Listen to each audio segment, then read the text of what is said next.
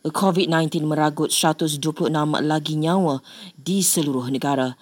Sekaligus angka kematian harian tertinggi akibat pandemik itu di Malaysia. Menurut Kementerian Kesihatan, yang menjadikan jumlah keseluruhan yang maut mencecah hampir 3,000 orang. Kes jangkitan baru pula ialah 7,703 dengan Selangor kekal mencatatkan angka tertinggi itu 2,726.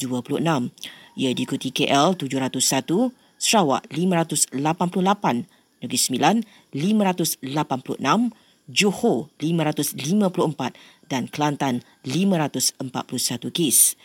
Eh, Kementerian Kesihatan turut mengesan 22 lagi kluster baru COVID-19. Lebih separuh daripadanya melibatkan tempat kerja. Sementara itu, sebuah kilang perabot di Balakong, Selangor diarahkan tutup oleh pihak berkuasa. Kilang itu dipercayai memalsukan maklumat dalam permohonan surat kebenaran beroperasi ketika PKP penuh ini. Pemeriksaan juga mendapati kilang itu beroperasi dengan bilangan pekerja yang besar iaitu 200 pekerja. Perak, Negeri Sembilan dan Kelantan mengumumkan bantuan tambahan kepada rakyat yang terkesan dengan PKP penuh ini.